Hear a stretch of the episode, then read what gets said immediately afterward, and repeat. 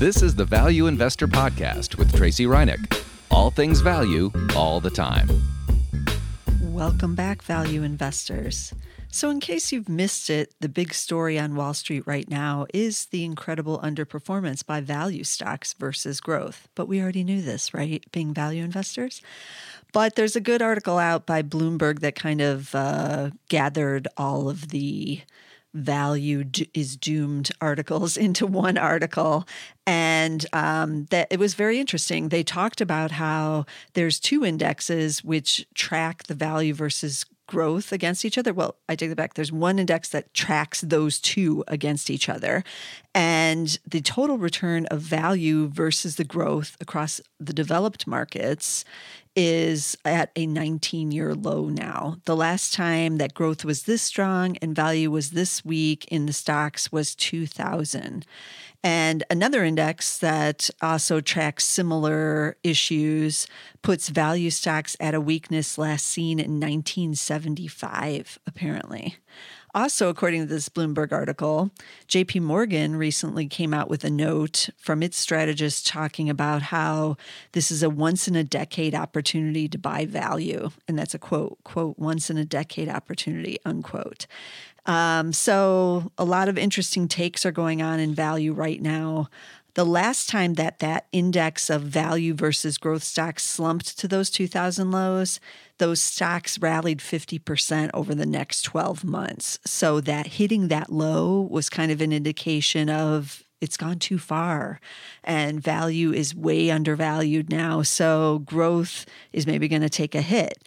But that was also in the dot com era of when the dot coms were exploding.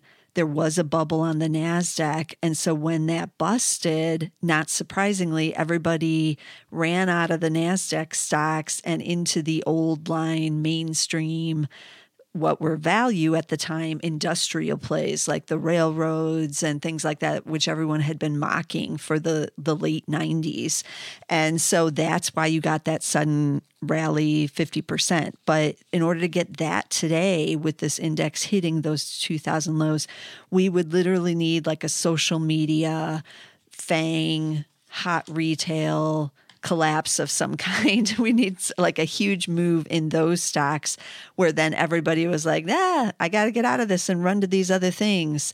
Um, right now, we also have the Fed possibly starting a rate cutting cycle. And that will hurt the banks, which, as I've talked about in the past, are among the largest group of value stocks right now that are out there. So, what's the catalyst to boost those stocks and make value? You know back in play again there isn't really there's there's a non-catalyst to make those stocks get even cheaper actually by the fed cutting rates. So these are a couple things that are out there working against the value having the rebound like we saw in 2000. Also, according to Bloomberg, in that same very good article, uh, the Bank of America sent out a survey of fund managers, and that was just this month in July. And only 2% expect value stocks to outperform growth over the next year. And that's the lowest percentage since 2010. I'm kind of surprised it doesn't go back further than that. Um, but since 2010, it's you know that's the lowest that we've seen only 2% now you could argue that this this kind of thing is a great contrarian indicator. So like jp morgan maybe they've seen like those kinds of stats are an, an indicator that hey it's gone too far. Nobody believes in value anymore. Everybody hates it and that's when you need to be getting into it. Now, also, just on a side note, almost everyone has their eggs in the one basket. We all have our eggs in the growth basket, right? Pretty much. Um, I know we all, most of us own FANG and we own the other big growth names now. Again, it doesn't have to be in tech to be a growth name. We could all be in, you know, the restaurant stocks like Shake Shack. I get I get tweets sent at me about Shake Shack because it's in my opinion, way overvalued. And all these people are like, but the shares are soaring. So somehow that makes it okay to buy at the crazy valuations. Um, but yeah, we all know these super crazy growth stocks that are out there, and we're all owning most of them.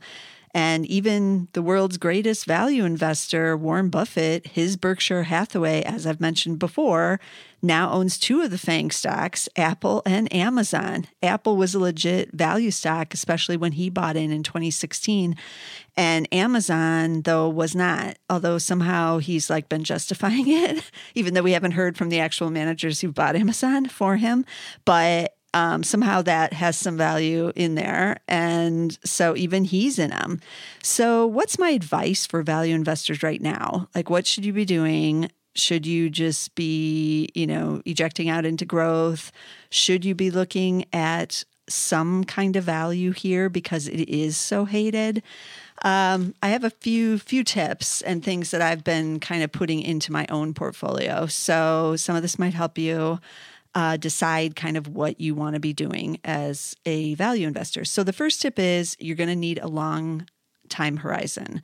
The trade might not work out right away, especially if it's a turnaround play or it's one of these areas that's deeply out of favor.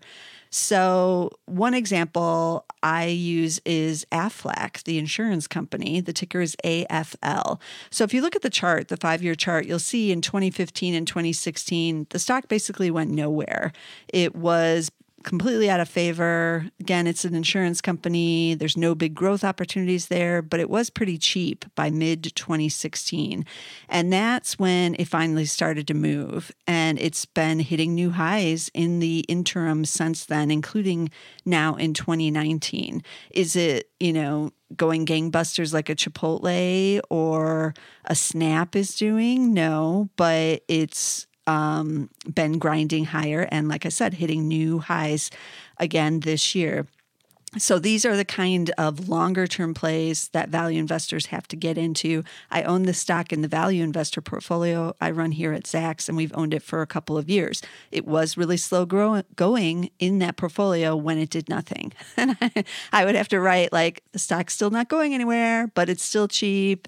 And so we're going to stay in it see if we get any rebound because the fundamentals are still good. So that's the game that the value investor has to play. They have to have the strong stomach to stay in some of these. Heck, you might even need a strong stomach to stay in some of the growth names because uh, now that Chipotle is breaking out to new highs, I've gotten some tweets from some people who attempted to buy it when it was in its bad sell off uh, when it was down, you know, 68% off those highs. They did have the guts to get in there, but they didn't have the guts to hold on because it either kept sliding lower and then went nowhere for a little bit um, before the rebound started. So you really have to think beyond even just the quarter. You have to think, look, six months or a year down the line and think, where could this company be? Another thing to look for for value investors is to buy them dirt cheap, but not just cheap. Uh, we've been getting burned. I know I have been of thinking, oh, this is pretty cheap. I'm going to get in here. But pretty cheap isn't really cutting it when value value stocks are this out of favor.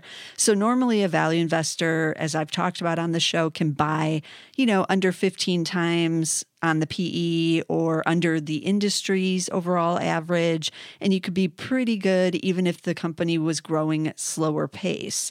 But that's not really happening right now because of the underperformance of the value stocks and especially in those hated sectors. So I've taken to buying stocks even cheaper when they've been completely oversold and it's like absurd. So, yes, absurdity is now one of my standards that I'm looking for, one of my guidelines for value stocks. How absurd is it? Should I be buying this? Is someone giving it away?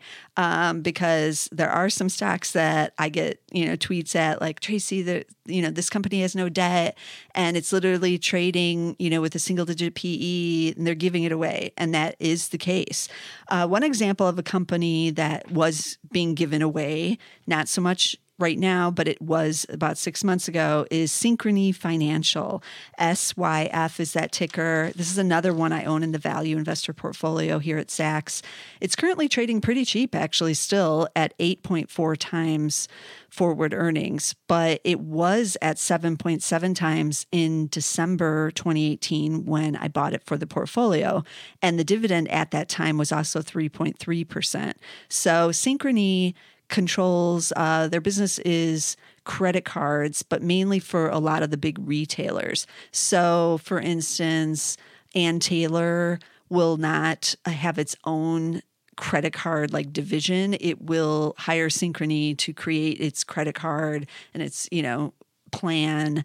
And so they handle a lot of the specialty retailers, credit cards, systems, and stuff like that. So um, this one went even cheaper at the end of December. So we got in kind of in the value investor in early December. It kept sinking when everything else was being sold off. Just in late December, and we stayed in it because it was like you know five times the PE went to five times, and it was just absurd uh, how cheap it got. And not surprisingly, shares have rebounded 55% in 2019. So it was um, oversold then, not quite as much now. Like I said, it's still pretty cheap at 8. 8.4 times, but not completely absurdly oversold. So, what is oversold right now. Some of the retailers, some of you might be looking at some of those. Some of those super cheap retailers do have the value trap issue and they have a turnaround issue. It's not totally clear. Some of them are going to survive. Some of the other ones are just being ignored by the street and are just cheap um, without having a lot of the company problems as the others.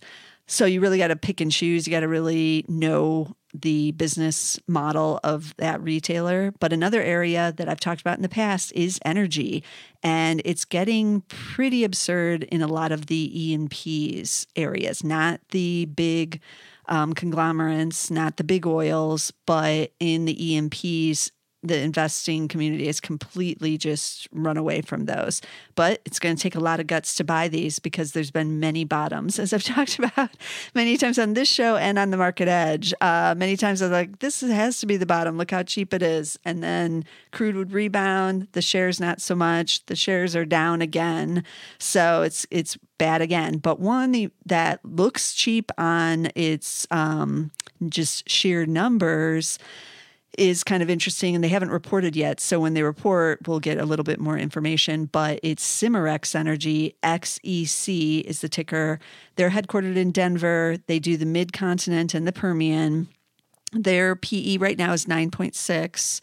So that's pretty cheap for a lot of the energies where the PE can be all over the place. But they do pay a dividend, which is 1.6% right now.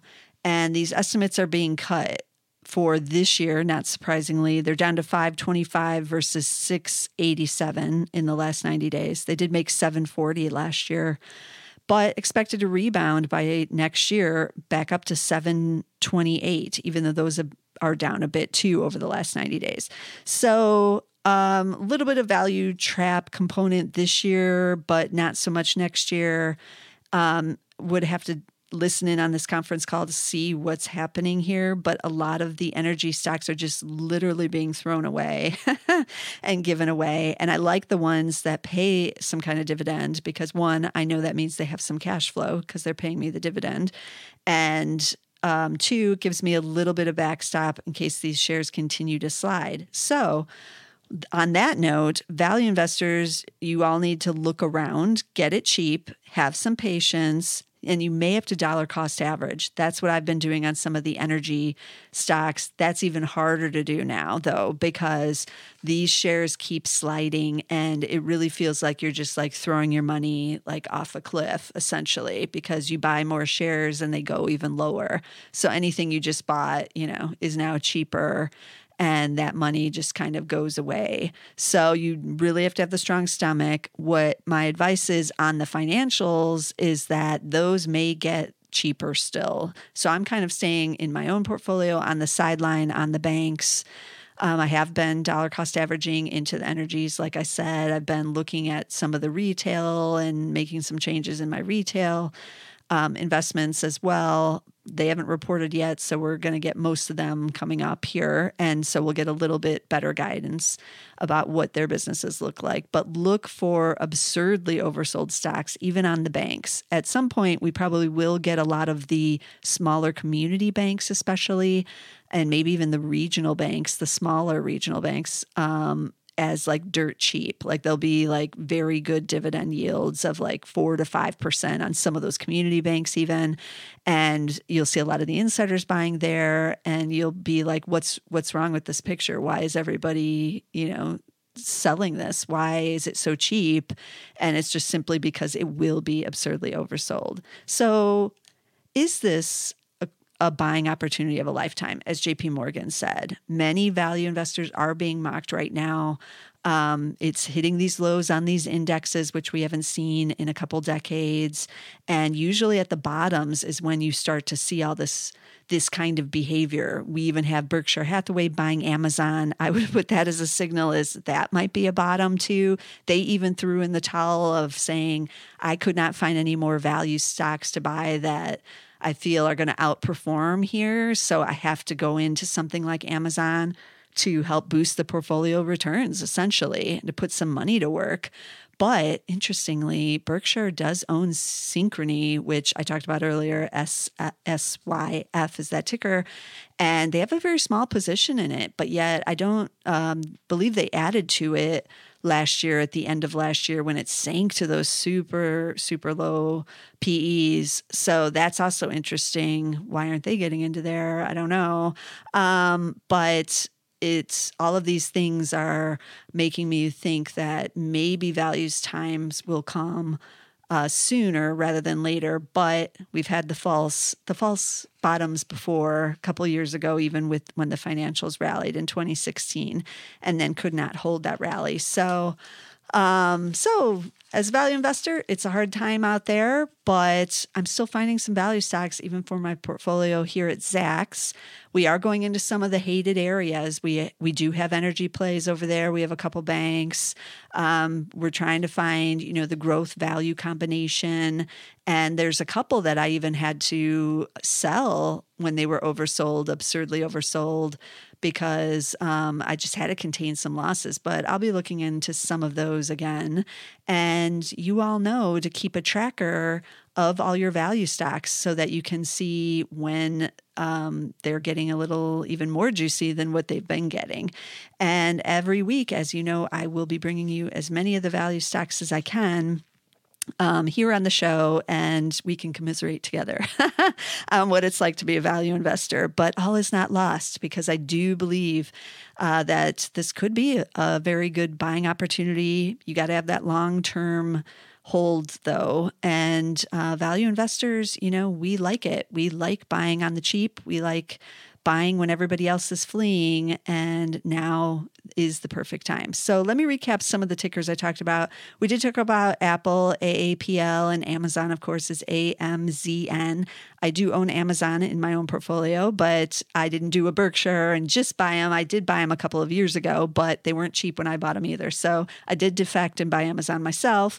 Um, Aflac is AFL, Synchrony is SYF, and um, Cimarex is XEC. So be sure to subscribe because I'll be bringing you more value stocks, like I said, every week here on The Value Investor. And you can get us on Spotify or on Apple Podcast, or you can get us two for one on the SoundCloud. And we're under the Zacks Market Edge over there. So be sure to get us somewhere. And I'll see you again next week with some more value stocks. This material is being provided for informational purposes only, and nothing herein constitutes investment, legal, accounting, or tax advice, or a recommendation to buy, sell, or hold a security. Do not act or rely upon the information and advice given in this podcast without seeking the services of competent and professional legal, tax, or accounting counsel. Publication and distribution of this podcast is not intended to create, and the information contained herein does not constitute an attorney client relationship. No recommendation or advice is being given as to whether any investment or strategy is suitable for a particular investor. It should not be assumed that any investments in securities, companies, sectors, or markets identified described were or will be profitable. All information is current as of the date herein and is subject to change without notice. Any views or opinions expressed may not reflect those of Zacks Investment Research as a whole.